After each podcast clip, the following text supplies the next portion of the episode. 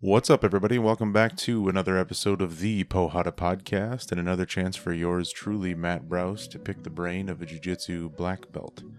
This time around, I was able to enlist the help of a previous podcast guest, Mr. Morgan Fraser, as I picked the brain of Timmie Carpenter, a relatively new black belt at ACA Fargo, the Academy of Combat Arts in Fargo, North Dakota. Before we jump in, please share this show with your BJJ and non BJJ friends alike.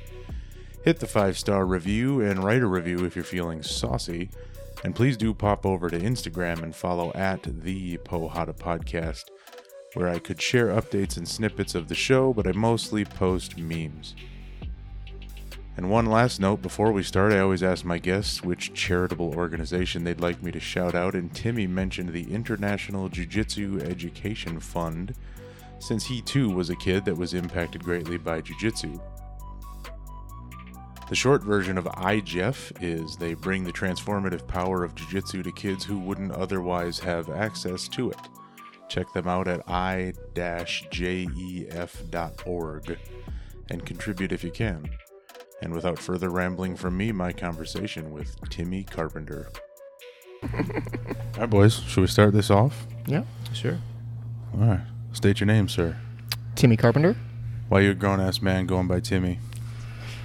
Because I don't think anybody takes me seriously if I go by Tim, like just with my face. I look like I'm 14, and that's what Dylan always says too. He's just like he's. Anytime the kids ask, "How old is he?" He's like, "He's 14. Don't worry about it." Who's Dylan? Uh, Dylan Spicer is my head coach at the Academy of Combat Arts. He's a black belt under Greg Nelson, and just one of the most baddest dudes I know. Where's that at? Uh, the Get the shout out details oh, out of the way yeah, early. Fargo, North Dakota. That's where I train out of. Fargo, huh? You like it there? It's home. Fargo's home. You from Fargo? Yeah, I was born there, moved to Arizona for a little bit. Um, we were there for when I was like a kid, then moved back to Fargo, then moved back again to Arizona for like a year when I was like 14. Bro, this is audio only, but we got to talk complexion for Arizona. I am not built for Arizona whatsoever. I'm not built for Fargo. Like Yeah. I go outside and I get sunburnt in 10 minutes. Mowing the lawn Yeah. sucks ass. Same, same. I'm on Team Pink myself. Yeah. How, how long? I'm gonna divert around you. How long Dylan been at it, um, and how long's that gym been around? So I know the gym's been around since 2009, I think. Like that winter it opened, and then like 2010 they like opened it up to like the public. It's coming up on like 15 years. Yeah, it's been there for like 15 years. Dylan's been doing the thing since like 2002, 2001, something like that. guys. Long time. I know he did it in Grand Forks for a while with uh, Ken Greer at PMA. Um, they're in the Grand Forks, North Dakota area. They're affiliated with us, affiliated with Greg, and then um, he moved up to Minnesota and started training here in the cities at the academy. And then that's where he got his purple belt, came back to Fargo and opened a gym. And then He opened his gym as a purple belt. yeah, he opened his gym as a purple belt. It's kind of a throwback thing at this point. People Yeah, it really gyms was. with with purple belts Yeah. and blue belts. It doesn't really happen anymore. Yeah, I think he it was him, and then there's like another gym in Fargo that had a black belt. But when I went there, it was felt like they were like trying to sell it, like they were trying to sell their brand more than jujitsu. So when little, little culty thing like it's us and we do it right kind of deal. a little bit, but you know I'm not gonna shit on Yeah, anybody. yeah. It just Yeah. wasn't for me. Wasn't so. I we like I like. What the- was that? I don't want to shit on them. I'm not gonna shout them out either though. we, can, we can talk about that off mic. Yeah. on. Keep it cool. um, but then me and my friends were trying to find Dylan's gym, the you know A- the ACA, and we were uh, driving up and down Main Street, couldn't find it, couldn't find it. The sign was tiny. It was like Already you know it's going to be a good gym. yeah, You yeah, can't it quite was. find And then it. I just told my parents about it, and they're like, "Oh, we know exactly where that's at." And they drove me over there. I got to jump in on my first class as soon as I walked in, and worked on uh, knee pillow, arm bars, and uh, back takes, and s- just hooked ever since. Started You were a get- child when you started. Right? I was 15 when I started getting my ass beat by grown adult men that were fighting, and they were just like, "Cool. we're gonna murder this kid." Well, but that, that turns into the younger brother thing. The younger brother's always tougher because he got his ass whooped for those Yeah. few key years, but he grows well, up. the into thing being about it too is they're not around anymore. It's just me now. yeah, we the- have- the tougher one. Yeah. you, you lasted. Because I got to stick. I think, as of right now, I think I'm the longest person sticking around. We have Cody Lincoln as well, who's another black belt. Um, but their gym was like another gym, I guess, that was kind of in the area. They were more in Moorhead, um, just like you know, like five minutes out, like not even like connected, like one of the connecting cities um, to Fargo, and their gym teamed up with our gym, and then they just stuck around. We got some of their coaches there. We got Tyler Larson, who's another one of our brown belts. He does our foundations classes, and then Cody Lincoln now, who's just helps run usually the mornings. He was a fighter. Did I think he had a fight on Bellator against Logan Storley, but he's like, uh, I think he's like five and four or something like that. But he's super nice guy, super smart. Thus, the most difficult person to roll with out of anybody in the gym Why? his body type, everything he does is weird. He's just super lengthy but super flexible, and then like as soon as you show him something, he just like has it. Yeah. Like he started doing leg locks with me, like probably like after a year, and now he's tapping me out. And it's really pissing me off. It's good though. Yeah, no, it's great. Pushes it's the game, He's, pushes yeah, the game. he's he's the nicest dude in the world too, so that's always nice too. You started as a kid. It Yep. sounds like. Yep, Shout that's out to Morgan for setting the stage for Yeah, this. That's yeah. Morgan, by the way. People listening. Hey, what's up? Yeah. uh, how many years ago is that? Uh, I started. I believe it would have been two that like the winter of 2010. So 13 years ago, I took. Sorry. It's all good. Keep going. I took a I took a, like a year hiatus, just growing up, getting a job, just couldn't find the time for shit. And then Dylan actually sent me a message on like Messenger. The gym was still small at the time, and he was just like, "Hey, you know, you could really do some cool shit in the like with this sport if you like stuck around. Be Yeah. good to see you again." And I just came back after we they moved locations. I helped set it up, like helped um, move everything a little bit with them, and then like probably like two months after that, I finally came back and just stuck with it. nice. But So, what was the years to black belt for you? So the years let's see 2010 to like 2013 i was got my blue belt 2013 we did so dylan had the, has this thing where like every time i got a belt he had to make me do something but everybody else just like got a belt like it was just like it was a promotion Like a, For- you see, like a rite of passage. yeah, yeah, I had to do like a rite of passage thing. So what we did for blue belt was we stuck around after class. It was like nine o'clock. We rolled until one in the morning, and he was like telling us Pause. Say Uh-huh. that again. we were there from I did class from eight to nine, and then after class he was like, "All right, you and like five other people that are doing their blue belt and purple belt tests. We're gonna do some rolls, and then I'm gonna ask you guys like to do something from like a certain position. So like show me an escape from like half guard, show me a sweep from close guard. It's just something something small. But he wanted us to be so dead like we couldn't think anymore, and we were just doing the motions and could show like we can do jujitsu dead tired. Right. So like we did that, and then I got my blue belt, and then like after a while, like people were just here's your blue belt, here's your blue belt, here's your blue belt, and then for purple belt, I after my hiatus because I had a blue belt blues, came back like 2014, 2015, and I think 20. That was just life, though. Right? Yeah, it was, just life. Just being a grown up. yeah, and then I think it was 2017, 2018, I got my purple belt, and Dylan had me do a demo for that, so we did like a like a five minute demonstration of just like I like karate. yeah, something like that kind of. Fucking Uh, he he was watching a lot of like um who is it? Uh, Dave Camarillo, and they he always does a bunch of like demo stuff, right? Like it's just like do a bunch of really cool shit that you like to do. Maybe it's not the most like effective, but like you know show off like some of the cool like techniques Yeah, you know. yeah. So I got to do that. Um, Pause. Mhm. Get your chin off that mic. sorry, Yeah, it's all good. you Go. said to keep my beard, and I'm trying to get my beard on the microphone. I, Like, it's I just didn't- not I underestimated how long your beard was. I. Um, and then I believe 20, 2020, after my like first super fight, I ended up getting my brown belt. Um, there was no nothing crazy for that, so that was at least nice. But it didn't feel like it was earned too, because I was like, man, I didn't have to do anything cool. Yeah, the precedent was set. Yeah, to, yeah. like, so I was like, I have to do something for this, and then I didn't have to. So I was like, okay. And then 2013, beginning of this, or 2023, 2023, I just got my brown belt in February, and Dylan brought down uh, some of the black belts. Uh, he brought down Hayden Buckner from uh, the academy, and uh, I can't remember which one he's from. Prairie, Eden Prairie. He's from there. Uh, he brought him down. Ken from PMA, and just had to beat the shit out of me for a little bit, and that was that was fun. Hay- Hayden put me out as I was like sitting back up. I fell back over, and then I sat up again. He just grabbed my collar and was like, "We're gonna keep rolling." I was like, "Cool." and he just murdered me. And, was, then it didn't help either. I just got done with like two other tournaments. Um, just lost. They were both for like some title fights. It would have been pretty cool to come home with the belt.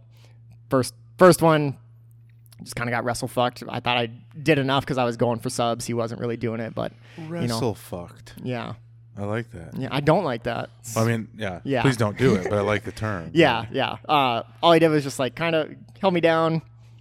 D- didn't really try to pass my guard. Didn't really let me do anything. I tried to open up a little bit, but nothing. You know, nothing really came about it. I got one bite on the leg, and he, we went out of bounds, and they didn't even let me reset. So, um, shit happens. You know, it's They whatever. should let you restart yeah. with breaking pressure. well, they, you know. they told me that I was in a butterfly ashi, and they said it wasn't a position like a solidified one. I was like, whatever, just I'll fucking get it again, and then I never did. So that was my fault too. I probably should talk to the ref. Then the other other time was like a week after, got heel hook ten seconds, just dumb, still pissed about it. Um, but you know, shit happens, and then I end up getting my black belt like probably two weeks later, and I was like, I don't feel like a black belt, still don't, but That's a good nod from your Yeah. instructor, though. Like, okay, Yeah. despite things, here's where your progress is. Well, either way, I'm st- I was still happy. It was still fun. Like I'm not gonna be you know butthurt about it. Like shit I think- happens. I It's think that's- jujitsu. Yeah, I think that's good to not be super results Yeah. orientated w- when it comes to competition. Yeah, It should- absolutely. It should be more about the preparation Yeah, than it is like you know the actual result. yeah. Oh, the prep work was fun. The doing it was fun afterwards. Even you know losing, it was still fun. I stuck around. I watched the rest of the event. Everything was fucking awesome. The first time we had like five other people on the same card, so I got to bring a bunch of my friends down. They got to do some of their first super fights. Um, the second time it was just me and uh, my friend Ben Simons, who's one of our brown belts down there as well, and he, me and him just had a good time in Iowa, hung out, watched some great matches for that subspectrum. You know, Jordan Peitzman always puts on a great fucking show, so it's been it's a good journey. what was your first fun. competition?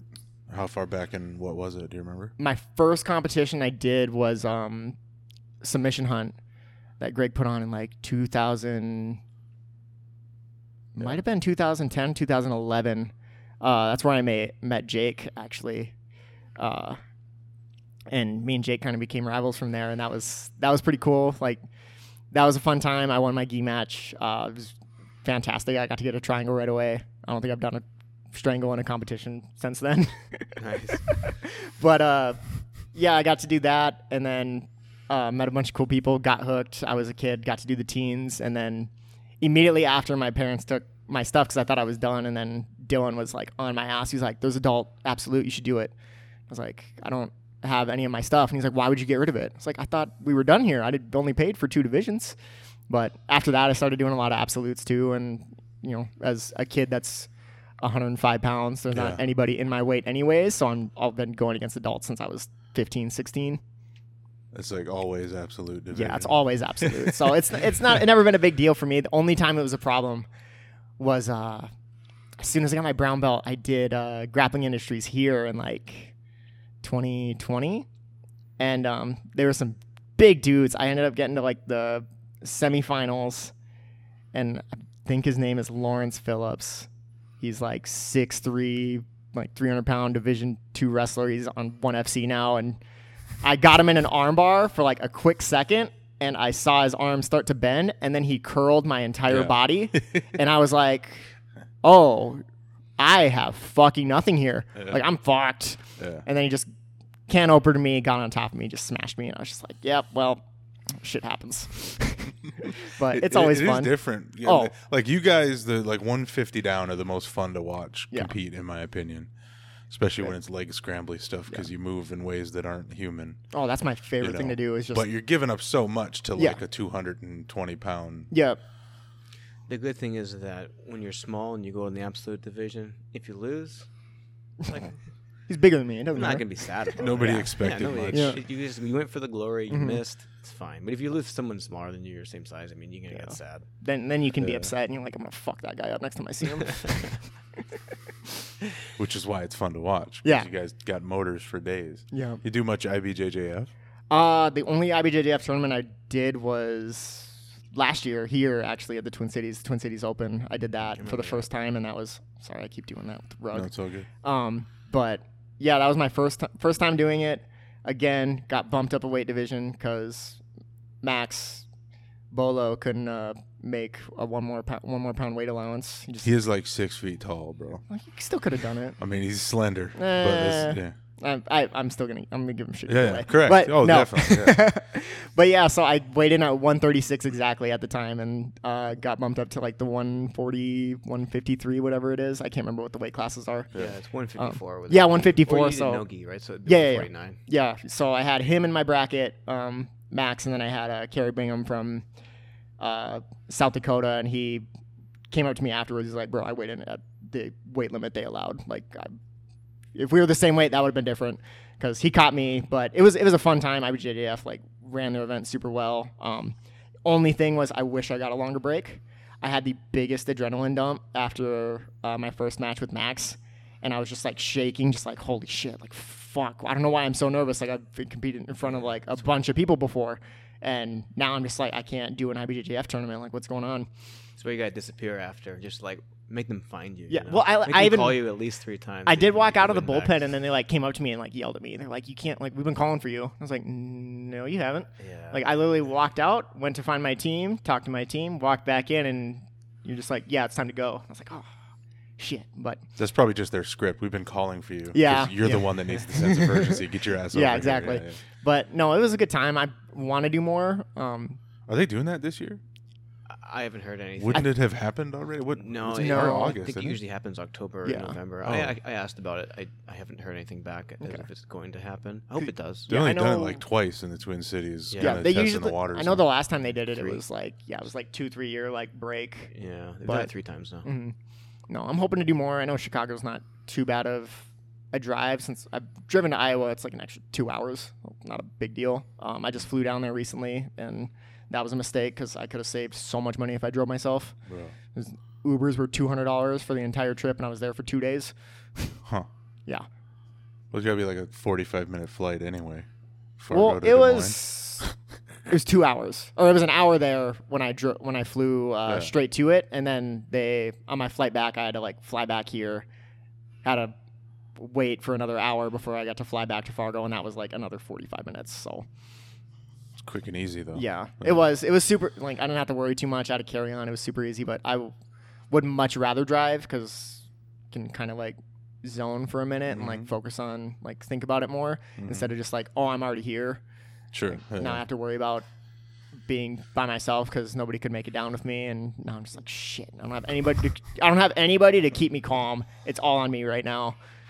But Is, that, is that a thing for you? You get you get pretty amped up. Oh, I get- nerves. so nervous beforehand, and I don't know why I've been competing since I was a kid. Uh-huh. Like sh- you know, it nothing's different. Like the you know, I mean the levels, the levels of you know competitors like me and Morgan have had a match, and that's fucking that was terrifying too. But I knew I knew him. We had rolled before because we talked here. We've been friends. So as soon as I got offered the match with him, I was fucking amped. There was no nerves for that because I was like, oh, me and him are buddies. We're just gonna go out there and have fucking fun, and put on a goddamn show. So it's always that's that's. How'd that turn out, by the way? um, if you could like close your ears real quick, I shit out of it. No, I'm kidding. no, me and him had a good one. Um, That was in the cage at the. yeah, that Ignite was in the cage right? at Yeah. World Class Grappling. Yeah, yeah. yeah, they have. It had That way too bit. long of a name. Yeah, it was. World du- Series of World Class Yeah. Grappling. Yeah, but it, it was a good time. Yeah, I got. I Shout got, out to Zebra and Michelle. Yeah, and all of Zebra. Michelle. Yeah. Michelle. Michelle's great. She let me on her other card and got beat up by Butcher. So you know, Morgan's buddy got revenge on me, and I got revenge on Morgan for beating up my friend. So Yeah, it was fun. now we're now we're all friends. yeah, now we're all buddies. That was a big old long string of heel hook attempts. Yeah, that was that was a lot of uh, leg pummeling. I know Yeah. Morgan told me after his game plan was to you know go into my leg locks and then be like your leg locks ain't shit and like crush my crush my spirit and it didn't work out. No, but it didn't no. work out. That was good though. But That yeah, no, it's been fun. We I learned a lot from it, and I got to Yeah. as, as soon as I got done, my coach uh, Dylan was just like, "Okay, you got to show everybody that that position you worked and how you got that leg lock." It's like I don't know how the fuck I did that, so I had to rewatch the match like twelve times. Like, oh, okay, that makes sense. Cool. Yeah, I'm just gonna work that for a little bit. Isn't that wild that like you can be in there in the moment doing the thing, and if somebody asked you, "Hey, what'd you do to get Yeah. there?" you'd have as many question marks as they would. Yeah. Oh, that's if any t- anytime I win like a match, it's usually like it's because my nerves are gone. I can just go out and do jujitsu. I don't think it's just like I don't have a game plan when I go out there. I'm not like, oh, I'm gonna go out there, I'm gonna wrestle him. I'm gonna pull guard. I'm gonna get his foot. I'm gonna go for this outside heel hook from you know outside ashi. Like I don't have a set game plan. Like there's some techniques I'm gonna work. Like I worked a bunch of triangles couple the last couple tournaments. Got the got the leg. Didn't really matter. I did some wrestling, so I felt comfortable on my feet. But when I can just go out there and just be like, this is for fun. This is for just like, you know, I get to go out and enjoy the sport that I've been doing for so fucking long and like mm-hmm. put on a show for people and have people come up to me afterwards and be like, that was the best match of the night. That's that's the best. That's when I'm feeling good. That's when I I'll just go out there and just do the thing. I don't think about it. When I'm in my head, that's when I'm just getting my ass beat. Sure, sure. Hence, it's not good to show up in Iowa alone. Yeah. yeah, yeah. yeah. Yeah, but no, it was it was pretty fun in Chicago. I got my first match. Uh, first match, I got the win. Second match, I went against the now number nine ranked 135er on Flow Grappling's uh, rankings, and that was fun. Um, I felt good. I felt like I could have done more, but he just caught me in a spot. Like I, my leg lock defense is shit because people don't go for leg locks on me at my gym because they're just like, oh, if I touch Timmie's feet, he's gonna touch my feet, and then that's it. So Your offense is so good that you Yeah. got no defense. Yeah, that a so it's a problem. So it's nice coming up here. I get Morgan to you know wreck my feet. I got there's like two two or three people at the gym that will go for it, but they they'd been busy. One was planning a wedding. The other one's um, going to school, become a doctor. Um, the other one, yeah. Uh, the other one had just recently left the gym, so he you know he hadn't been really coming in, but. Uh, he would come in on like Sundays and like help me out a little bit. yeah. Do, do you do anything before competition to make sh- you know get, get you out of your own headspace? Have you, have you found anything that works? I do, yeah. So uh, the things I like to do before competition, like the day before, because usually there's like the weigh-ins, right? You get to weigh in the day before. You can go get food, all that stuff. Um, I like to go for like at least 10, 15 minute walk just around the hotel, just kind of like get some get some air, uh, be able to like relax for a bit, and then um, at night I watch the 1989 Batman with Michael Keaton and Jack Nicholson, because that is my favorite Batman movie. Um, I watch, I've been watching since I was a kid, and it just like gets me out of my own headspace. I'm not really thinking about like the match. I'm just like, is fucking good. Like, this is the best movie ever. This could be like a case study in sports psychology. So the night before, to get out Yep. of your own head, what do you do? That term, like you know, being in your own head. Mm-hmm. You see a lot of that choking comes from being very internally focused instead of being externally focused. Yep. So one of the things that like I've been learning about is if I want to you know prepare to do some kind of competition, uh, especially in jujitsu because it's you know you're, you're fighting somebody else. So Yep. is to, is to completely focus on everything as external. Yep. Focus on the environment. Focus on your opponent. Yep. Focus on what you want to do to them, not how you are feeling or Mhm. you know like the internal focuses. Yeah. So if you can kind of turn that off, Mhm. that can really I, help. I need to. My internal like self shits on me the most out of anybody, right? um, like my number one thing. I tell people this all the time, and they're like, "No, you're fine. Like you're you're being an idiot. Like it's whatever. Like no one's gonna care." But I'm just like, I'm gonna lose. I'm gonna get my ass beat in front of everybody. My team's gonna think I suck. They're not gonna want want to train with me anymore. They're not gonna listen to shit shit I say when I'm coaching. And be like, "You just lost. Like what do you know?" You know, that's the things that I'm hearing in my own head, and Yeah, it's like the then shame. yeah, and I tell them that, and they're just like, "We'd still listen to you," and then they give me shit later, and I'm just like, "See, right there, you wouldn't listen to me. You're a liar. You just you think I'm gonna do dog shit, and you're just that's it. I'm gonna lose." Well, by that logic, then when you do lose a match, Yep.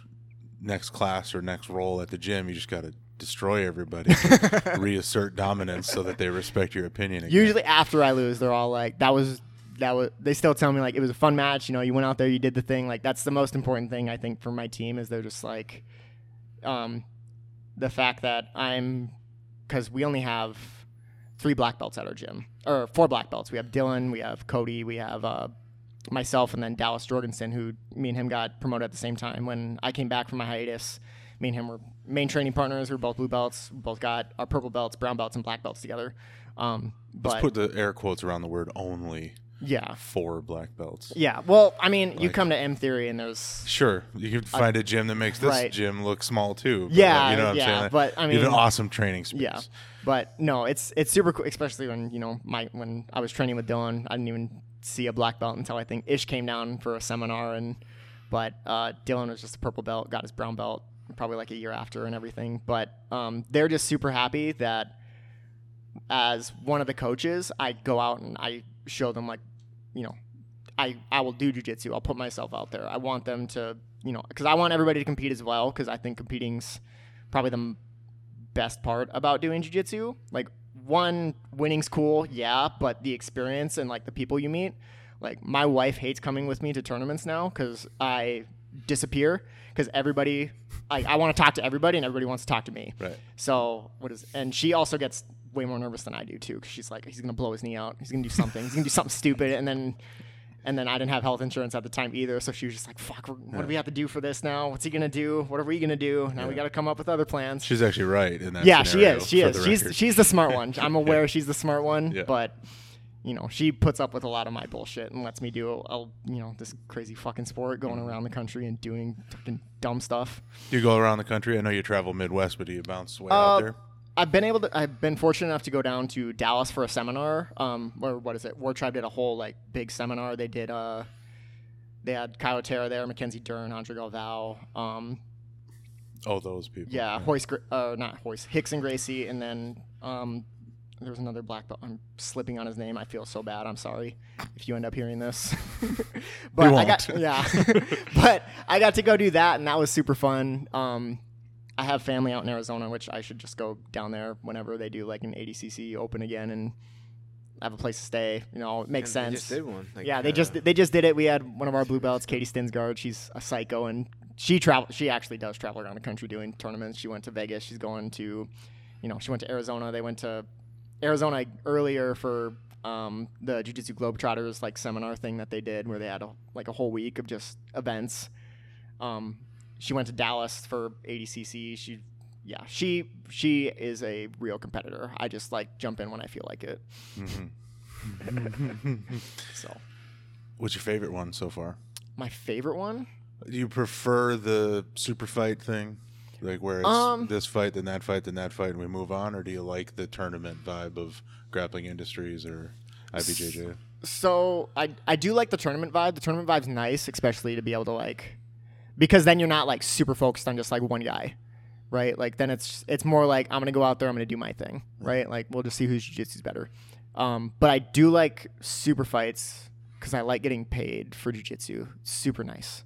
Um, super cool too. But it's also like it's nice having every um, that's always been my style of jiu-jitsu is like very uh, you know, I want to have I want to have fun out there, and I want to put on a show for the crowd because I got a taste of that at Blue Belt. Um, we did I did a sub challenge also with Max, um, and we were me and him and like one other guy were in the bracket, and we were the very last matches going, and there were people like they were still they were picking up the mats, but we still had like the entire crowd around our mat space watching still, and I was like, this is fucking cool. I like this. And everybody was telling me afterwards, like, that was the best match of the night. That was awesome. You Right. did great. You know, you got beat, whatever. Like, that guy did awesome. You did awesome. Everybody was, you know, doing great. Just everybody likes the little guys. So when I can do a super fight and, like, have everybody watching and, like, enjoying that match, like, because everybody gets to see, like, um, exciting jujitsu. You know, nothing, nothing against the gi. Like, you can be a little boring, but also, you know, some no gi can be a little bit boring too, because people just like, I'm gonna hug, I'm gonna hold you down, get my points. You know, so I do like the sub only rule set. That's fine. That's fun too. But um, you know, points is what I started out with too, and also the gi. So I'm trying to kind of get back to doing that. Mhm. But yeah, I guess super super fights is definitely what I like to do most. A couple hundred bucks here and there. A couple hundred bucks here and there, yeah, no, right? The sub only stuff is, uh, you know, it's it's it's fun too. Yeah. You know, like I think having some kind of point structure to incentivize Mhm. effective grappling is good, Yeah. but you definitely, um, yeah, sometimes you can kind of lose sight of what's effective grappling, and you just get kind of hung up on the Mhm. the bang bang shit of the sport, the sexy stuff. You know. Well, the thing with that too is like the people that play that sub only rule set of like, oh, well, they're not gonna call me for stalling. Oh, I can just like walk around for a minute and like just act like I'm gonna do something. I'm gonna Oh, push on their head. I'm gonna you know do something. just wait that. for wait for overtime. um. So you know that that part gets a little bit boring, but um. that happened to me just like a couple weeks ago. I did a, uh tournament, mhm. and uh, this guy was just waxing me. Yep. Bad. It was an eight minute match, and I didn't hit a move on him. I was literally like defending, defending, defending. I was like, okay, I'm not gonna be able to like beat this guy in in regulation. Yeah. So I, I stalled. I was Yeah. that guy. I just turtled up, you know. But see, and then I you made that overtime. you made that your decision like during the match. It's Yeah. the people that come out that sign up for the tournament and they're like, I'm not gonna do any jujitsu until overtime. Yeah. Well, I also then I'll do felt his pace was something that was unmanageable. Mhm. Like you can't sprint for eight minutes straight, Yeah. and he was doing that sprinting. Everything was 100. percent So I'm like, okay, well, I'm not going to beat him in regulation. Mhm. So, and then it actually happened. Like by the end, he got tired, and then I, I waxed him in overtime. So Hell yeah. Well, it sounds like that was less you being like, all right, here's what I got to do, and more just like him forcing that on you. Yeah. Yeah, you you responded in kind Yeah. to what he was delivering. Sure. Welcome to fighting. yeah, I was trying. I mean, I, was- I had to make adjustments on the fly, but you know, I was trying to win. You know, the whole thing. I think Yeah. he was just trying to win that fight, however he thought that was. Yeah. But again, like that's just your again, you did it on the fly, you get you did what you had to do in the moment. It like I'm I'm saying like there's people out there that are like, oh, okay, we're gonna train for this rule set. The rule set means I don't have to do shit until I get to overtime. Well, then I can just take your back. I can do my arm bars, all that stuff. Like I don't, I don't like people that s- sign up for jujitsu tournaments or like do matches like that and are just like, I don't want to even do jujitsu until like the last like minute or like overtime or like I can do just enough to like get get by, right? Like That's why you can have like, if the match was so one-sided, they can Yeah. decide that like we don't need to do overtime. yeah, The best example is that um, Eddie Cummings when he fought Gio Martinez, Mhm. and nobody was was beating Eddie Cummings. He was Yep. literally beating everybody. If they tried to do jiu-jitsu with him, they would get just smashed. Yeah. So he Gio, who was also Mhm. very good, you know, Mhm. ADCC vet, all this, he stalled the entire yeah. time. He and ba- got into overtime and yeah, got he got he got put in that like honey hole, and he just like double up grabbed his leg for like ten minutes Yep. And then went in overtime and then beat them because they got you know the, you get put in dominant positions and he Mhm. armbarred him. People were complaining online forever, but it was also like, oh wow, he had a game plan to not do Yeah. jujitsu and then very specifically trained for this like Mhm. very constrained area. No, I, I get the I get the game. point I get the point of view of it and like the the need to like especially at that kind of level, you know, when you're getting like what like twenty grand, a belt, recognition, all that stuff. Like that makes sense. Like I get it. I get Yeah. the want to do it, but I mean, if like people want the sport to grow, like you, if you want to want jujitsu to grow as a sport, you got to do jujitsu to make jujitsu grow, right? But he did win though. He did, you know, good on, good for him. Uh, Gio, you know, I like Gio. Gio's Gio's Gio's awesome. I got a couple of his DVDs too. I like I like the truck stuff, so you Yeah. know, Gio's sweet. There, there's kind of some of that in every sport, though. There's Yeah. the, the, like silly stuff that you know quarterbacks throwing the football away or Mhm. whatever. It's like no, move forward. You know, Yeah. Yeah. how pure do you want to be about it? Because there's Yeah. always got to be a rule set, so there's always going to be little. Yeah, you're gonna Yeah, get rules yeah, for sure. No, I, I get I get the I get the point of it. Just you know, I can still hate it. Yeah, for sure. Yeah, yeah. That's why WWE is the purest form of sport, man. Just no holds barred, chairs. yeah, how, how common do you think it is that? Because you said you tend to roll into super fights and tournaments just Mhm. showing up saying I'm going to do jujitsu. Yep. Rather than like, nope, here's my one, two, three, four, Yep. five game plan. Which of those is more common? E- Um, either of you's thoughts. So uh, probably the most common for me is like I, I do I do come up with a game plan. Like we were just talking about this with um me and Morgan were just talking about this, how you guys were, you know, set up for a game plan. You're like, I'm not gonna wrestle. Then you just I don't know where you start wrestling, which is exactly how my game plan goes. Like, all right, I'm gonna I'll, I usually do train like with an idea. It's usually like um how I tell people what I want them to do for like when they're doing their first tournaments. I come up with like three things that I want to hit. Like that's it. Like if I can hit at least one of those things, win or lose, I did the fuck. I did. I did the move I wanted. I've been working and that I wanted to work. So like I always try to think of like something. Um, the last you know couple matches I've been doing, my brain just goes straight to leg locks, which you know I'm trying to I'm Filthy. trying to get away from it. right? filthy. Yeah, like I, I love leg locks. Leg locks are fun. Leg locks help me develop my game to you know very like very well. Um, but I do. I've been wanting to hit triangles. I want to hit some more kimuras. Uh, get some passes in. You know, I don't want to be that guy that's just like, oh, he just pulls guard, gets gets your feet, and that's all he can do. You know, I don't want to be that guy. Counterpoint. If it works, and you If win. it works, it works, right? It does. Which, yeah, like I so don't. you're now you're worried about people sitting over here going, "Well, he only does Yeah. that." What a, Well, I also don't care if people say Uh-huh, that, but like yeah, I would exactly. like to show show off more of my game because Yeah, like sure. a lot of people like I did come the last time I came here actually. Uh, I don't know who it was, but I walked up and I had my gi on. And I was hanging out and I was waiting after the roll, uh, waiting after the roll, uh, the first class, Drake's class, and then I was gonna do the rolling portion. I had my gi on, and she she was looking at me like It's like what's like looking at me up and down. I was like, hi. She's like, you own a gi? It's like, I do, yeah. I was like, you train in the gi? I was like, I actually train more in the gi than I do in no gi. like to be honest with you. Um, so you know that's always fun to like see people's reactions to like me doing something different. Um, I know you got some video mostly of today of just me and Morgan like ripping on each other's feet, but that's because I need someone to rip on my feet, Yeah. and Morgan's the guy for that. For for competition, um, it's it's important to separate what you want to do Mhm. and what you do do. Yep. You know, so it's nice to have film. You can watch what you're actually doing, or you can have you know a coach kind of also tell Mhm. you, because it's like.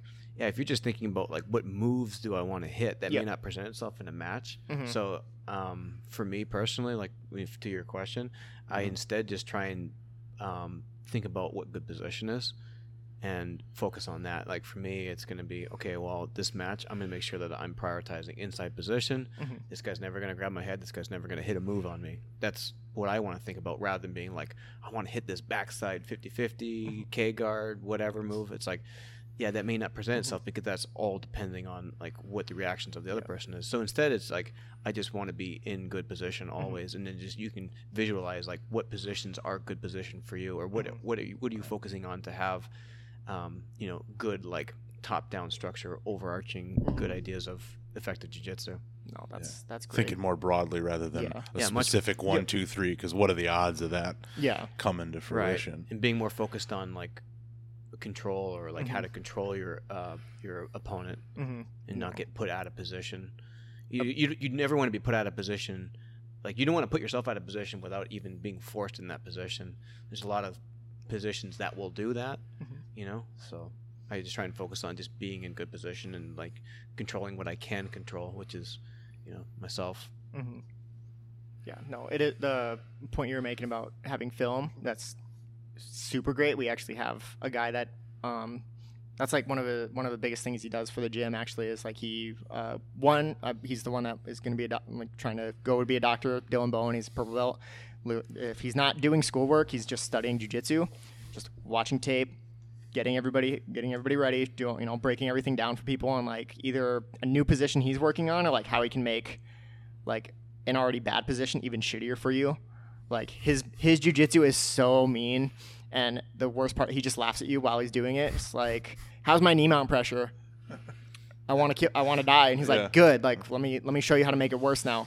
Um, but anytime you sh- you show up to a match and you show him video, he's gonna study it, break it down, and he'll be like, okay, this is the these are like these are the things that you messed up on, and it's like this is what you should work on from now on from there. Because like uh, I was telling Morgan earlier, my when I had my match with Butcher at World Class Grappling too. Um, Shout out Luke Powers. yeah, shout out Luke Powers and fucking my neck up for like a month and a half. but no, he was he's cool, he's fun. Um, but after my match with that, we uh, he broke that down perfectly on um, I need to cross post more when I'm in on the legs in like a 50-50 position or like when they're trying to reach up, grab my head or when they're trying to stand. So I've been working cross post for you know since then and it's been helping me like f- just in a tremendous amount.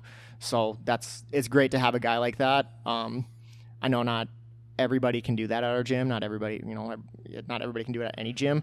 You know, people get busy. There's a lot of shit, so it's really nice to have a guy that's just like, hey, send me your send me your film, and like I'm gonna break it down for you and like help you out.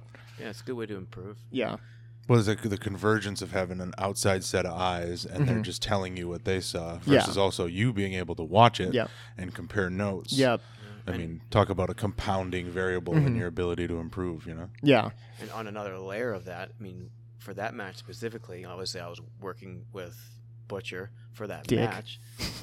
you know, Drake and myself, we Mhm. worked on. So we had to study film to figure out, you know, where we thought we could get you Mhm. with Butcher's skill set, Yep. right? So it was very specific how we wanted him to approach that match, Mhm. and then you know, it, which is the cool thing about this is that now that the match happened. And he was able to, you know, control you in certain ways. Yep. Then you take a look at that and be like, "This is where I was," you know. So it's like yeah, you're able to Im- improve your your skill set through Yeah. like real time competition. yeah. No, and that's the like you know losing sucks, but I mean it makes you so much better than if you just like win the match. You know, like some of my wins are like ten seconds, fifteen seconds, something like that, some crazy shit. You know, Wins whatever. feel good. Yeah. losses can be soul crushing. Yeah, but losses are what's going to help you, right? Losses help you way more than winning because it's like, oh, okay, it's the thing I've been doing, like it's the move I've been working. Perfect, cool. Don't change anything. You know, I'd not saying I'd rather lose. Like I'd definitely rather win. Definitely rather win some cash, win a belt, something cool like that. But um, you know, the people that are like, I fucking hate losing, like. Don't hate it. Like just learn from it. If you're not learning from it, then that's that's when you're fucking up at.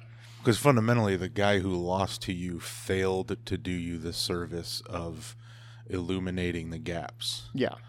Like you were making mistakes and Mm-hmm. you you had gaps in your game, but they didn't capitalize on them. Yeah. So you have no idea. Yeah, and that's like the cool thing too is like if you get like a rematch with that person, like they they learn like they usually have learned from your skill set and they know how to like work it better. So that's why like every time you see you know people going against each other like two, three, four times, whatever it is, you know they if you know they've had like a couple months to prepare they've gotten that much better and like even if you lose like all right now you get to be better like right like it's kind of what morgan was saying with like me and him had our match he was able to take all that information bring it to butcher and then butcher just fucked me up so now hopefully at a later, later date i get morgan later and then i can fuck him up mm-hmm. feel better about myself And one of your guys fights Butcher, and Yeah, you've no. got information. It's Yep. just compounding interest. Yep. Sort of nightmarish, actually. Like, how narrow does it end up getting as the layers add on? As long as When's your guys' rematch? Don't have one. Uh, yeah we don't have anything set up We want a lot of money. yeah It's got to be. I'm thinking like at least a few racks each. You know.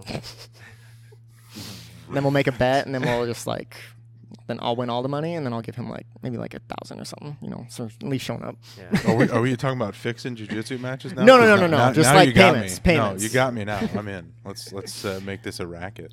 no uh, we got a storyline. It's it's been it's been building now. Yeah, It's no. so funny that you know it started off with your teammate and then me and then my teammate is like it's so funny. Mm-hmm. yeah it was it was it was interesting morgan beat up you know one of our purple belts at um What was that?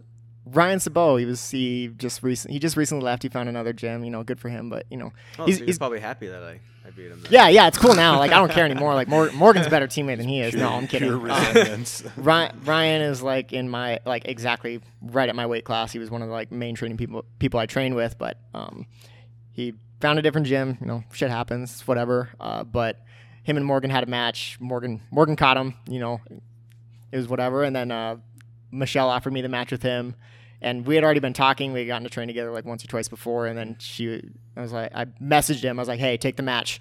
He was like, what are you, ta- like, what are you talking about? And I was like, me and you got a match. We're doing it at world class. And he just started. It was just really funny. So then we were, we were you know, chatting on Instagram, just like giving Yeah. each other crap back and forth a little bit. Yeah, that was a fun. That was a fun match. It was a little bit different than anything else I had like taken before, Mm-hmm. but one was because you know I knew that there was this danger of this heel hook, and I had never fought anybody that had really good leg attacks, so it was cool to to take that. And then there was also this this idea because I know we had trained with each other that Mhm. we both we both knew that either one of us could win. Yeah, it wasn't yeah. going to be like, oh, like, oh, I'm just going to win for sure, like Yeah. in either in either direction. So Yeah. it was also exciting in that way that I just feel like a lot of times, a lot of times when you compete against people, you already kind of know Mhm. if you can beat this guy or if if you have no chance. If you've trained before, um, pe- pe- people compete a lot. They kind of know what I'm talking about. Mhm. You know, you know, kind of know if there's like a skill level gap. So that was a fun one. But yeah. But you've done some rolling ahead of time, and you, you have an intimate feel with the fact of like this might.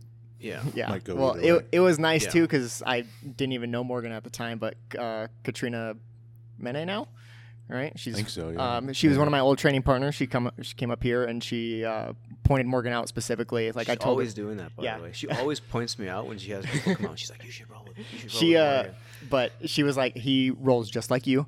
He likes the legs. He likes no gi. He, just, he rolls exactly like you do. Like he is my Minnesota Timmie Carpenter because me and her main training partners too. So, um, but I was like okay. And then like we didn't end up rolling, and then like class ended, and she was like, "Did you roll with Morgan?" I was like, "No," and she like grabbed Morgan. It's like, "Hey, you guys should roll together." And then Morgan immediately we're in the gi, and he's just like, "You can heel with me. It's fine. I don't care." And I was like, "Okay, like, cool." Did we just become best friends? pretty much. so then, as we were just going, like I was like, oh, okay, yeah, he does roll just like I do, and like we had that, you know, that pretty matching skill set. Yeah. You know, like you were saying, yeah, like it, it, that's always We talked about that today too. After we rolled, Mhm. we're like, I think we developed around the same time, yeah, around the same size, Yep. similar kind of foundational skills. Our, Mhm. our jiu-jitsu did develop, kind of kind of similarly. yeah. you know? In or near Canada. yeah, it's true. Yeah, both near the border. Katrina has a great eye for jujitsu. She does. It's, it's not. It's like we kind of joke about. She's always Mhm. pointing you out, but like she sees games and shapes. Yep. No, Uh, she if she was ever do like a, like make super fights or something, she'd be good at. She'd That be a good is- matchmaker. yeah, that would be good. You're yeah. right. Um, but yeah, her she. I always love telling this story about her. I'm gonna bring it up just because it's funny. Mhm. Um, her very first tournament she's getting ready for, she wanted to do wrestling defense, and she was working on like single leg defense, right? Like So- beyond pull guard. yeah, beyond pull guard. Oh, uh, she want she wanted to be aggressive. She wanted to be aggressive out there, which you know I've heard she got the nickname Face Pusher when she was like first came up here, and that was really funny. Because like anytime she went for armbar, she was just shoving faces down, like you know, and that's kind of the style of our gym is like a little aggressive. Um, but she was in a single leg, and we were trying to tell her like you know they they have her leg lifted up, you know, pummel your leg out, stomp your foot down. She pummeled her leg out, and we're like stomp your foot. And the foot that's already like she's standing on, she decides to jump in the air and like stomp it on the mat. And we're like, what are you doing? Like stomp the leg that they have like control of. You need to get out of there. And she was just like, Oh, that makes sense. It's like, yeah, it does, doesn't it? yeah. Nice. Give a nice little special shout out to um, Lucas as well. yeah, Lucas He- Mene too. Yeah, you, can't, you can't talk about Katrina without Lucas. He's Yeah. a real uh, special guy. yeah. One of the gym power couples. You know, Yeah, That's an episode series I want to do. they as power complement each other Good. well too. mhm. you know? No, they always let me stay at their place too. So big shout out to them. I was They're wondering where all you guys stay when you come down to the Twin Uh, Cities. I was like, that's expensive every few months driving Well, down I- and I know- hotels. And, Yeah, Robert usually will stay with his sister, so he's got his, you know, his Oh. sister lives up here. Everybody else usually will like drive up. Um, we just stay for the day, like real quick, just like drive up, do class, bail. But like if I have like a match or like if I'm gonna stay like a little bit longer, if I'm able to, I will, you know, I'll ask them. If they don't want me there, that's perfectly fine. But I know they have a house, so I'm like, you guys have space. Like, come on, come on. But no, Hey, I'm um, staying at your house again. they're they're always super nice about either like telling me yes or no. Like I'm never gonna be like, oh, you guys don't let me want me to stay at your house. Like it's fucked up. Like I thought we were cool. No. Um, It but would- it Luke, would work. They're nice people. yeah, so no, it'd be a they're they're super nice. Um, Luke Luke always asks me a bunch of questions, and Luke's Luke's super knowledgeable too. I love picking his brain on on jujitsu as well. But yeah, no, they're they're both great. I was so happy that they are together and that I Mhm. got to go to their wedding and everything, and Mhm. that was fun. I couldn't stay at their house for their wedding, so I couldn't stay long. I figured asking, "Hey, can I stay at your guys' place while you're, you know, for your wedding?" That'd be fucked up. So I was like, "We'll drive up there, we'll stay for a bit, and then you know we'll take off after because you know three hour drive at like Mhm. eight o'clock at night." We should see if Katrina wants to promote our rematch. I'm thinking maybe we can do like a celebrity boxing thing where we're just, we'll just we'll just straight up do boxing. You know? Have either of you boxed? No. Uh, Then I it'd did. be great if you I did haven't Muay Thai for six years. Oh no, no, you don't want that. Yeah, yeah. Maybe we'll do MMA Yeah. then. I gotta at least put a rule set in that I have a chance to. win. Yeah, yeah. Or stock car racing, something neither Ooh, of you are yeah. good at. Pick something weird. We could just do 50-50 shootouts from the beginning. Yeah, they Yeah. um. we'll do like a nine inning 50-50 shootout. Oh, let's do that. Yeah, I'm down for that. That'd be Yeah, yeah. sweet. You know, we'll have nine innings, but you know, there's only one. 10, yeah, 10 it, innings. it only lasts like two rounds because we both blow each other's legs out. oh yeah, I didn't think of that. Yeah. uh, no, that'd be. I'll keep brainstorming. We'll yeah, think of we'll figure it out. But, um, No, a rematch. A rematch will happen when it's you know when it, it's either at like a IBJJF tournament or if we just you know if somebody wants to set something up. I know I know Subspectrum has their big thing of like if you you know you do their open and then you win, you know you get on their on their card like Yeah. their their their super their super fight show that they're doing, which they're doing. They're doing soon. I think it's September second. They have a stacked card, bunch of guys from next levels on there, and it's just they when they go down there, they just wreck people. It's ridiculous how good that that gym is too, and especially in the nogi scene. Did they just dominate a card? Yeah, they like down in Iowa or they just won the like the open. They had uh, all four of their guys for like out of like the five advanced positions they had, like 145 and up. Um, they had a guy set in every division except for 145, and they won every division. Every person got gold. They're all on the card. They're all the just open, right? yeah in the open. So now they get to go do the um now they're going to go do the actual like pro show where um, each guy I think I think everybody has a super fight except one is in a like four man tournament for like the 170 title or like 185. Um, so yeah, those guys are. I wish I've gotten to go train at their gym too. They're just they're super cool. They're fun to they're fun to chit chat with too. You Tell know, me about coaching. coaching. You coach bad kid- at it. Coach kids class. I do coach kids class, so I coach the kids classes with um, Katie Stinsgard, um, Justin Lordman, who's one of our brown belts, and then uh, Dylan as well. He's jumped in on that. Pretty big kids program up there. Yeah, so we have like two separate programs. Well, not separate, but Yeah, yeah. Um, we have our first class, which is for like kids, kind of like six, six and under. Um, it's mostly just Katie's kids. it's two of her, two of her boys, and then we have like um, usually two or three other kids that come in, and that's a lot of games, but um, like jujitsu related, everything that they're they're still learning how to shrimp, how to you know control guard, work in position, stuff like that. And then we have our older kids, which are like eight or nine and up, and that we have so many talented kids in that. Like we can show them a move and they like immediately hit it, or like like I think we showed one of them like how to bolo the other day, and they just like picked it up immediately. Just like, oh, sweet, perfect. You are gonna just start smashing people with this. Um, Nice. and then I teach the women's jujitsu program as well, um, which all that is is just like women's only stuff. It's only no gi. We do um, self defense, some takedowns, and just like working from positions that are like, you know, vulnerable positions, uh, close guard, you know, mount. Um, Right. Working a lot more defensively. Um, no leg locks for them yet. Um, if they want to do leg locks, I have a Thursday class that I get to teach, and we go over leg locks or just whatever I'm kind of thinking front front head stuff, just any anything that's on the brain at the time. Um, but that's always that's always been fun. Teaching's been one of my favorite things since I was a white belt. I wanted to teach, and Why do you say you're bad at it then? because I get distracted pretty easily. Like I'll walk around, I'll be like, all right, these are the new guys. I really need to help them, but I got some friends over here that are doing the move and they're fucking around, and I have to yell at them. And then I get distracted and talk for them for ten minutes, and I'm like, oh, gotta help out the white belts again.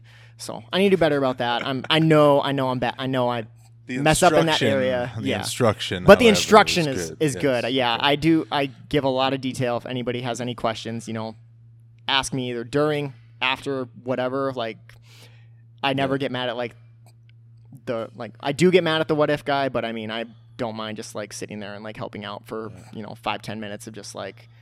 Okay, like you can always do this. You can always do this. Like the beauty of jujitsu. Like you do something, they do something. You do something. That's just how it is. That's why that's dangerous because Yeah. for every ridiculous scheme you come up with, there's an actual answer. Yeah. You just keep going and going and going. Uh, do you want to teach? Do you want to coach? I do. Like, I like I career trajectory. yeah. wise? If I could do that instead of work. yeah, work, work. Um, you know, for sure, I would rather be at the gym, fucking ten hours a day, just doing jujitsu than you know. I'm at a, I'm working at a chiropractic office. They're great. They're super nice. They have they let me do um, take time off to go do jujitsu. They let me teach classes and everything too. So Yeah. they you know they're great and everything. But if I can just do you know what I love, like yeah, that's what I want to do. It's almost a dumb question when I ask it. Yeah. Everybody's like, "Well, yeah, Yeah, obviously. roll around with my buddies all Yeah. day. Cool, let's do it." Would Roll you around- still love it though if it was a career? That's. Absolutely. I could. I've been doing this for so long, bro. I fucking. I don't care if. Like I could do this every single day for the rest of my life, as long as I get like a break when I'm injured. Will be cool, and especially if I can like just teach and just like kind of watch too. I don't have to like roll every day, because we have some killers on the mat. Like Katie, when she gets ready for tournaments, she's mean. Um, Rob is just difficult in just every way, shape, and form. Just anytime I try to do anything to him, he's just like, I, okay, you got me this one time in this armbar. You are never going to do that to me again because I'm going to figure out how you did that, and then I'm just going to make you look stupid. It's just the size difference. Yeah, it is. That's you all. know. Especially with Rob's style, you know, he just likes to flow pass and doesn't actually do any pressure. What about like own a gym? Um, I've Say no I have watched Dylan over the years owning a gym, and he always talks to me about one of our one of our other brown belts just went and opened their own gym, and he's like, "Good, like now you get to see what a fucking headache Right, it is." right.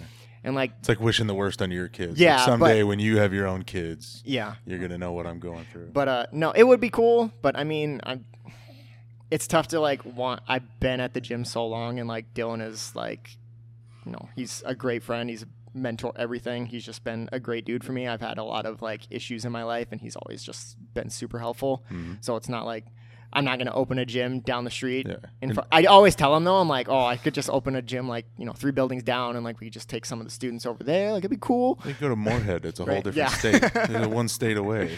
Uh, but that's always been my wife's question too. She's like, "Would you ever move away from Fargo?" I was like, "I mean, if because like she is the breadwinner for sure. She spoils the shit out of me, and it's a problem. Uh, she hates it, but she also keeps doing it, so I'm not gonna be upset about it. Mm-hmm. But she, I always told her if like her job, because like she applied for a spot to like maybe go to Ireland for like uh, part of her job, and she's like, "Would you like?" I just applied. I don't think I'll get it, but are you okay with that? I'm like, "Yeah." Like I just get to live out there. Cool. Um, You're the trophy husband. right? Yeah. There's there's gym there's gyms out there. There's jujitsu everywhere. If there's not, I can open a gym. Like, it's fine too. There we go. So Not a lot of competition with Dylan in Ireland. yeah. It's far enough away. Um, but no, for sure. If I ever if I ever needed to move away, I would definitely that'd probably be my idea is to like open a gym over like going to another gym.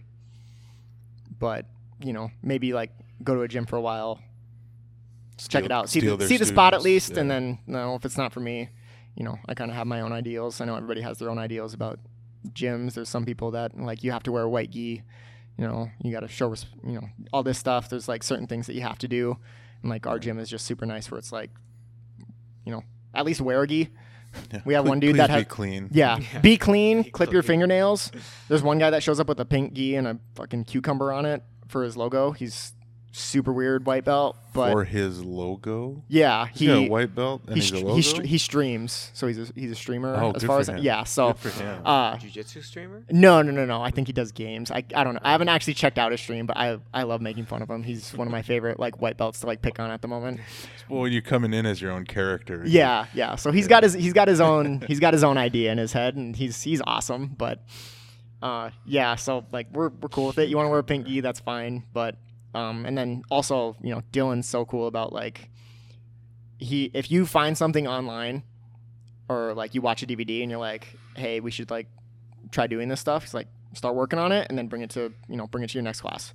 Like make sure you understand the details and understand the technique before you're teaching it. If you're just like, here's the heel hook, you grab and you rip it.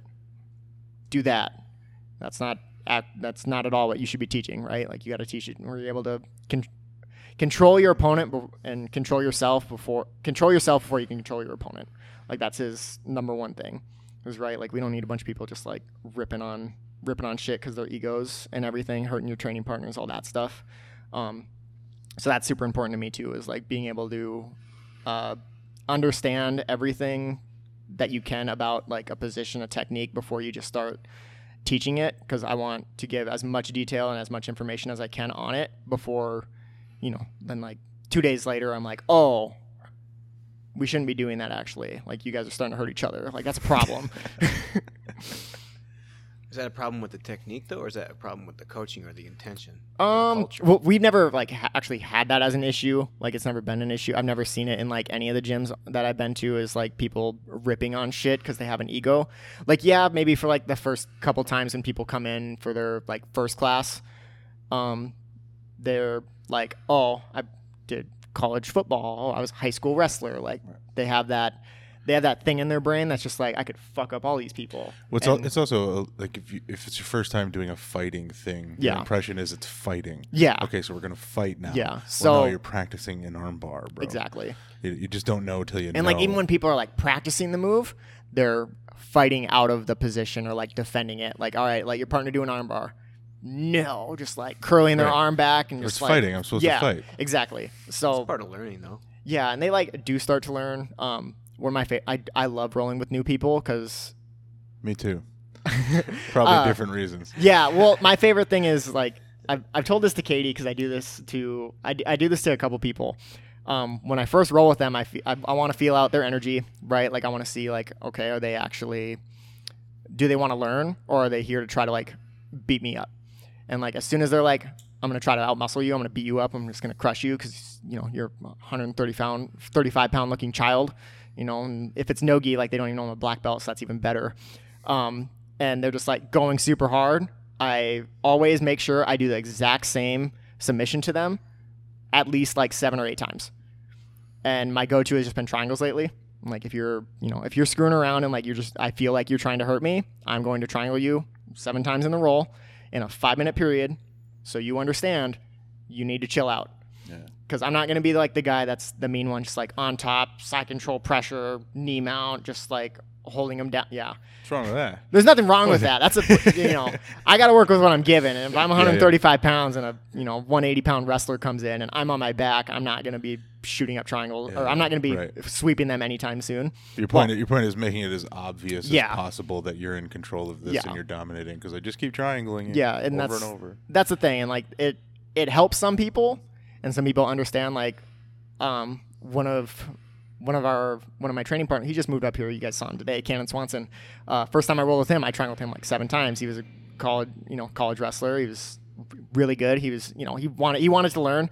Um, once The I got him in blue like belt that was here. he's a blue belt, yes. Yeah, okay. Um, and I put him in a triangle like the seventh time, or like I was about to set it up, and he stopped the entire roll and was like, "You're gonna triangle me again, aren't you?" And I was like, "I'm fucking trying." And then he just like laughed about it, loved it, and like he he's gone on to do incredible things too. He's incredible fighter. He's loves jujitsu now. He's just like all about it. Um, it sucks that he moved, but you know it's one of those things too. Another guy, Ian Wilcox, he's another purple belt that we had. My first time rolling with my arm brought him like 15 times, and he was just like laughing, like, and I was like, oh shit, like he just went crazy, and he was like, no, like it's like I don't know what the fuck I'm doing. Like I just realized right now I don't know shit. Yeah, yeah. It's like that's perfect. That's what you need to like have that mindset of I don't know what I'm doing here. Step one. Yeah. to- to Step one, forward. no, you don't know anything. Step Funny- two, start to learn some shit. It's funny that you can take different approaches to how how you deal with the the new person, you know, Mhm. problem. You know, because you can go about it the opposite way. I, I feel like I almost go about it the opposite way. That guy who comes in who's like 190 pounds, Mhm. like you can't sweep him because he's effective in that position. Like Yeah. he, ha- he has good base, good balance. You know, I Mhm. don't want to like take that away from him and say like you need to go to your back to learn jujitsu Yeah. it's better to do it naturally by just saying like i want you to use all your attributes that Mhm. you can and then you just increase the you know how hard it's going to be by like you increase the time can you be effective for 30 minutes Yeah. can you be effective for an hour because a lot of people come in they can if they're you know athletic strong have good you know if they've ran if they've done you know they have uh, abilities natural abilities that they have to be effective in a grappling aspect but no one comes in efficient Yeah. no one comes in efficient and Oh, so yeah. it's like how do you want to show that person you know like you, you can just tell them like oh you need to relax you know there's all these things that like you did to kind of be more efficient but really they got to figure out for themselves so Mm-hmm. Yeah. put the clock on you know you make them go for an hour and then you, you're going to have to change your Mm-hmm. behavior because you can't be that effective without being efficient and last an hour so then people will, will slowly change their behavior Yep. to be more efficient Which is nice too. We do like some rolling on Tuesdays and Saturdays. Um, it's really just an hour roll, like five, seven minute round, uh, five minute or seven minute rounds. And like we've been having some new guys show up and they're just like, fuck, this is hard. Like, yeah, we do this every day. Like, Mhm. you gotta conserve your energy at some Yeah, points and like yourself. and like Dylan, like Dylan made it a point to like let everybody know too recently like if you're a competitor or you plan on competing try not to take rest rounds if you're gonna roll or if you're gonna like need a rest round roll lighter but you are going to continue to roll right unless you are injured or you need to like like you're about to throw up then sit down or go to the bathroom because if you throw up on the mats and he has to clean it up he is going to be in a very bad mood the rest of the day is he saying take restaurant or don't take restaurant uh, try not to take rest rounds Yeah, I don't believe in restaurants. I don't think that's I don't think that's indicative because if you're training, if you're designing practice, Mhm. why are some people getting to sit out, get a break, and then come in fresh against other people? It Yeah. doesn't make any sense. I think if you have to take a round off, you should just be done. Yeah. If you're really that tired, just be done. Fair it's a fair point Yeah, I'm. no i like that i think that's that's true i've taken a couple rest rounds before too though so i can't be like I think I think there's probably super right. something to be said early on when if depending on someone's fitness level, like Yeah. in order to just actually get to practice for another round. They have to. They just don't have the fitness to keep going. They've got to take one off. They're not coming in with any advantage over the other white belt that they're about to roll with. Sure, that, Right, that's but they're they're increasing their work volume, setting aside the jujitsu element and Mm-hmm. just plain old physiological fitness. I think there's there's probably room for that, but once you're established and a couple stripes on the blue belt and you train three four days a week, why are you skipping around? Yeah, why are you skipping around Is it still a fitness rounds, thing? Because we got to talk. You know, you know what I'm saying? It's been a while, man. You are lit- literally just looking to cycle in fresh again and have a little bit of a leg up on the Yeah, on the means that person they're you're rolling rolling too with. hard for their one round, and they then they do one round or two rounds Right. on, one round off when everyone else isn't doing that. Yeah. It's not indicative of the training room. That's why I really like when we do um, some of our like practice design. Mhm. We keep the same partner the whole time, and you just change the positions. You change the starting positions, and the, you change the tasks and the focuses. Right. But it's the same partner. Uh, that hour long training, that class, it really uh, changes the dynamic Yeah. because if you tried really hard in the beginning and you start to go you know dip in your energy the other guy will pick up you see that there's some consequences for how you're managing your efficiency in, Yeah. in jiu-jitsu Same kind of thing when you get grouped into three. Yeah. So you have a round off, hmm right? Right. But so does plan he. for it then. Yeah. That- that's a, Yeah. that's an actual like environmental you know change in the constraints so like you if yeah if it's if it's six minutes on three minutes off you know it's going to change your behavior as far as like how hard am i training to fight for these positions and making sure that you know I have all this time to recover it's not going to be the same as if you're rolling for you know 10 minute rounds 30 second break for an hour and a half Is that roughly what you guys were doing the first part of the day today? You just kind of rolled continuously through the first three rounds. Yeah, that's that's Or what we. you- Yeah, me and Morgan rolled just 30 minutes straight. Just didn't Yeah. really didn't really stop. we and did then warm up first though Yeah, we did warm up. We did the takedowns, um, back Kinda, and forth. Kind yeah, kind of, sort of, the Kinda, takedowns. it, we were like going kind of like back and forth with each other, just like doing some positions, kind of talking a little bit more. But yeah, we did just 30 minutes straight, and then after 30 minutes, we like I got water, and then we just kind of talked about some of the positions that we both been working. Right. Um, so we did take a rest round, but it was still geared towards like, how can I be more effective in this position that you're more effective in? It's like he showed me some stuff 50-50. I went over some stuff from outside uh, outside Ashi and just some outside heel hook stuff, and yeah. So just, I think as long as you're like, if you are gonna take a rest round, as long as you're like either either that guy that's protecting like the 40 30 40 people on the mat from like colliding with each other cool or if you're like sitting down with somebody else and like talking with them just like trying to figure out another move like that's that's a good reason for you know Yeah. a rest round too just like continuously talking about the technique and still learning not just like laying on the mat like oh my god i'm so exhausted i can't do another round Right. Yeah, Ish took a round off because he was he was going over some technical Yep. stuff with Blue Belt Matt. They mm-hmm. finished a, a roll and, and he engaged it. He's like, "Let me show you something." Yeah, You know, you could tell as a coach, he was mm-hmm. like, "Okay, you're getting close to something. You're, you're onto something. Let's let's zone in on Yep. it." And the whole next round was him coaching him doing it yeah You know, But it Oh, wasn't you like took he a was- round yeah, off, It wasn't you like know. he was taking a round off, then found a guy who was training very, very hard. Yeah, and thought, yeah. okay, this is my chance to get him. Which is, I see a lot of people do that. I'm gonna skip rounds two through four, and then I'm gonna Mm-hmm. go get Cheney. Come here, let's go. Yeah. Uh, give me advice. advice Yeah. So one of the things I do here is I have black belts give advice to each of the belt levels. Mhm. So not me in particular. Yeah. But somebody just starting and or a white belt, somebody who's a blue belt, okay purple, etc. Okay. For white belts, you're going to suck. Uh, you are going to be bad, and that is completely okay. It's not your job to be good at jujitsu.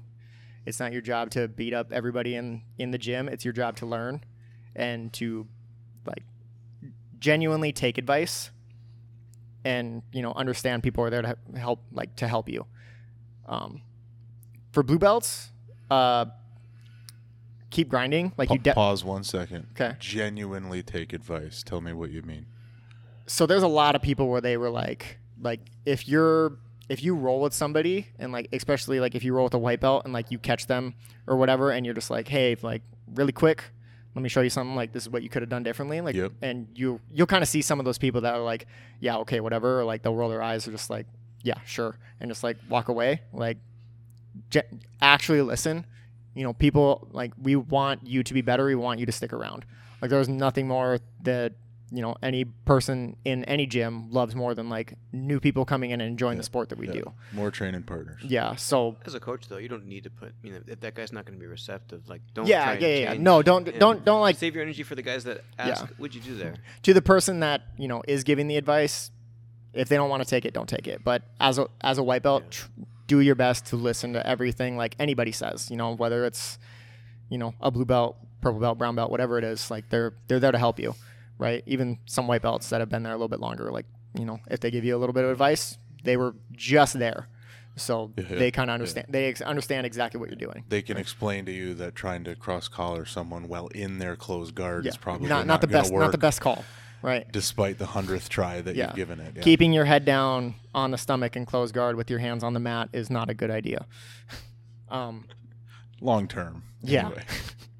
Okay, Uh, blue. blue belts. Um, keep grinding. I know for a fact that most, as soon as you hit blue belt, like you have solid defense and you have at least like one or two moves that you hit pretty consistently.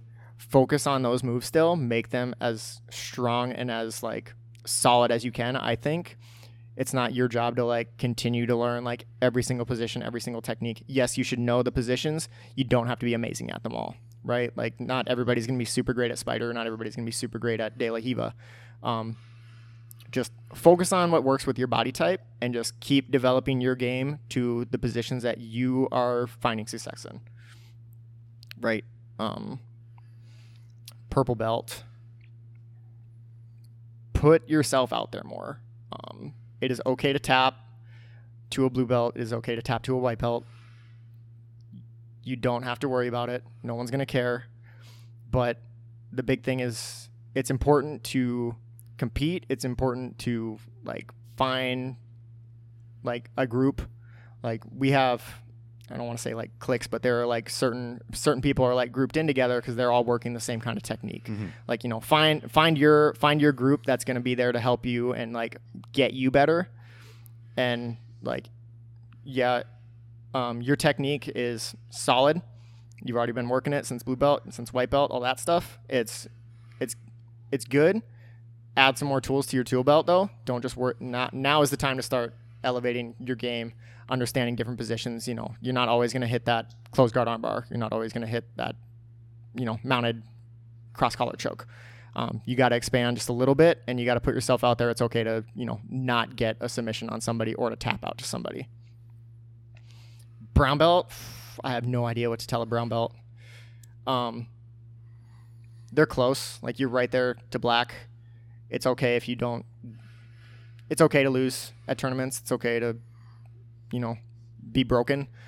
Especially that being broken is fine, right? If you have to take time off, take time off. No one's gonna be like, "Wow, this brown belt, this brown belt used to train here every every single day, and now he's you know saying he's injured all the time." Yeah, it's fucking jujitsu. It's probably Yeah. probably true. It's okay. You can be you can be injured. Um, even if you're injured, you can still show up. You can still watch. It's important for you to be there. It's important for you to be there and be present. I think is the big thing. Just tape it up. You know, yeah, tape it up.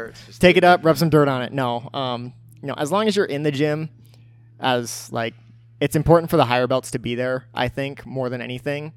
Like even if you're not training, as long as you're there watching, um, giving a little bit of advice for like the the other guys, because you know people look up to those higher belts.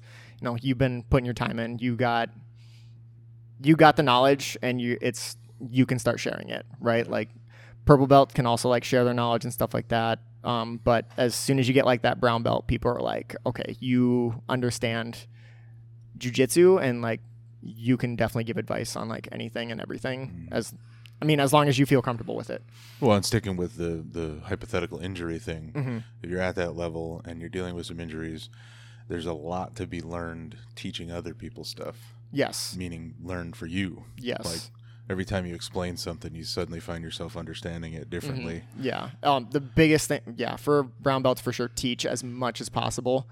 Um, I know I got to teach when I was a blue belt, and that helped my game tremendously. Teaching is probably the best thing you can do as a brown belt. It's just going to make you um, your game better. You're going to understand everything differently because you're actually like explaining it to people, and then people will ask a question that you didn't even think about, and you'll be like, "Oh, yeah, I hold on to this grip because like I can keep them down better. Their posture is more broken. I have a str- I, I'm I'm stronger here than they are. Like if I were to grab, you know, instead just like a C grip or you know cliffhanger. Like I grab this grip for this reason. Um, I know that's helped me a lot, especially as a brown belt. It was like somebody somebody pointed it out to me that what I was doing with my heel hooks was I was always putting them in my bicep or like that pocket of my elbow. And they're like, "Why are you doing that?" I was like, "Well, that's where it's supposed to go." That's where I put it. Yeah, like that's that's just where it's supposed to go. And they're like, "No, no, no." Like it goes right here on your on your wrist bone. I was like, "Oh shit." And then I went back and I retaught everybody like put it on your wrist. It's like a wristwatch. You're grabbing, it's everything's right there. You can't go through bone, you can go through muscle right? On a heel slip, they can go through muscle way easier. Trying to go straight through a bone, that's not going to happen. So, you know, and take advice too, right? Like at every belt, you should always take advice. Um, it doesn't matter what color belt they are. Like, if a white belt's telling you, you know, something stupid, at least you know listen to them, and you don't have to do it, right? But like, if any any anybody that's been doing jiu-jitsu for at least like two three years, like any advice that they give is worth like hearing out. You never know what Yeah. detail they stumbled on. Right, they're, they one of our like like I've said before. We have two purple belts. We have Robert um, Jellin and Dylan Bowen, and both of them have so much more detail than you know Mhm. I have. Mhm. And when they get when they give me advice, I listen to them genuinely, and I want them to you know give me as much information as possible. So advice to everybody: listen, hear people out. Right, some people have 14 hours a day to study jiu-jitsu. You might have two hours a day to study jiu-jitsu. You know, you never know. Tell me something about black belt. Something tells me you don't feel qualified to I give advice I- to black belt. So I have no. I have how's nothing. black belt treating you? Black belt's been good, right? I had my first competition in black belt recently. I got won a match, lost a match. You know, shit happens. Still, still learning. Um, things don't change. I'm gonna go with that. Things don't change that much. Like it's, it's an honor, for sure. Um, I put a lot of fucking time in the sport. 13 years of just getting my ass beat constantly. Um, learning new things, developing over injuries, being hurt, can moving, anything like that. But yeah, just for black belts, I don't know. Um, it's okay to make mistakes. Let's go with that. You're still learning too. Even when you get your black belt, you're still a white belt. you're still trying to figure. You're still trying to figure things out. In the right hands, you're a you're a daisy fresh white belt. Right? Exactly. Depending on what gym you walk into, you could Right. get your ass beat at any moment. Mm. Um, their blue belts could beat you up. Their purple belts could beat you up. Whatever it is, you know. Um, number one thing: tap. Don't get injured because you have a black belt. Right? Let shit go. Shit's fine. No one's gonna care. Cool. Thanks, brother. Yeah. Thank you, Matt. It's great to have you, Morgan. Thanks for sitting in, hanging Yeah, out. thanks, man. Yeah. It was fun.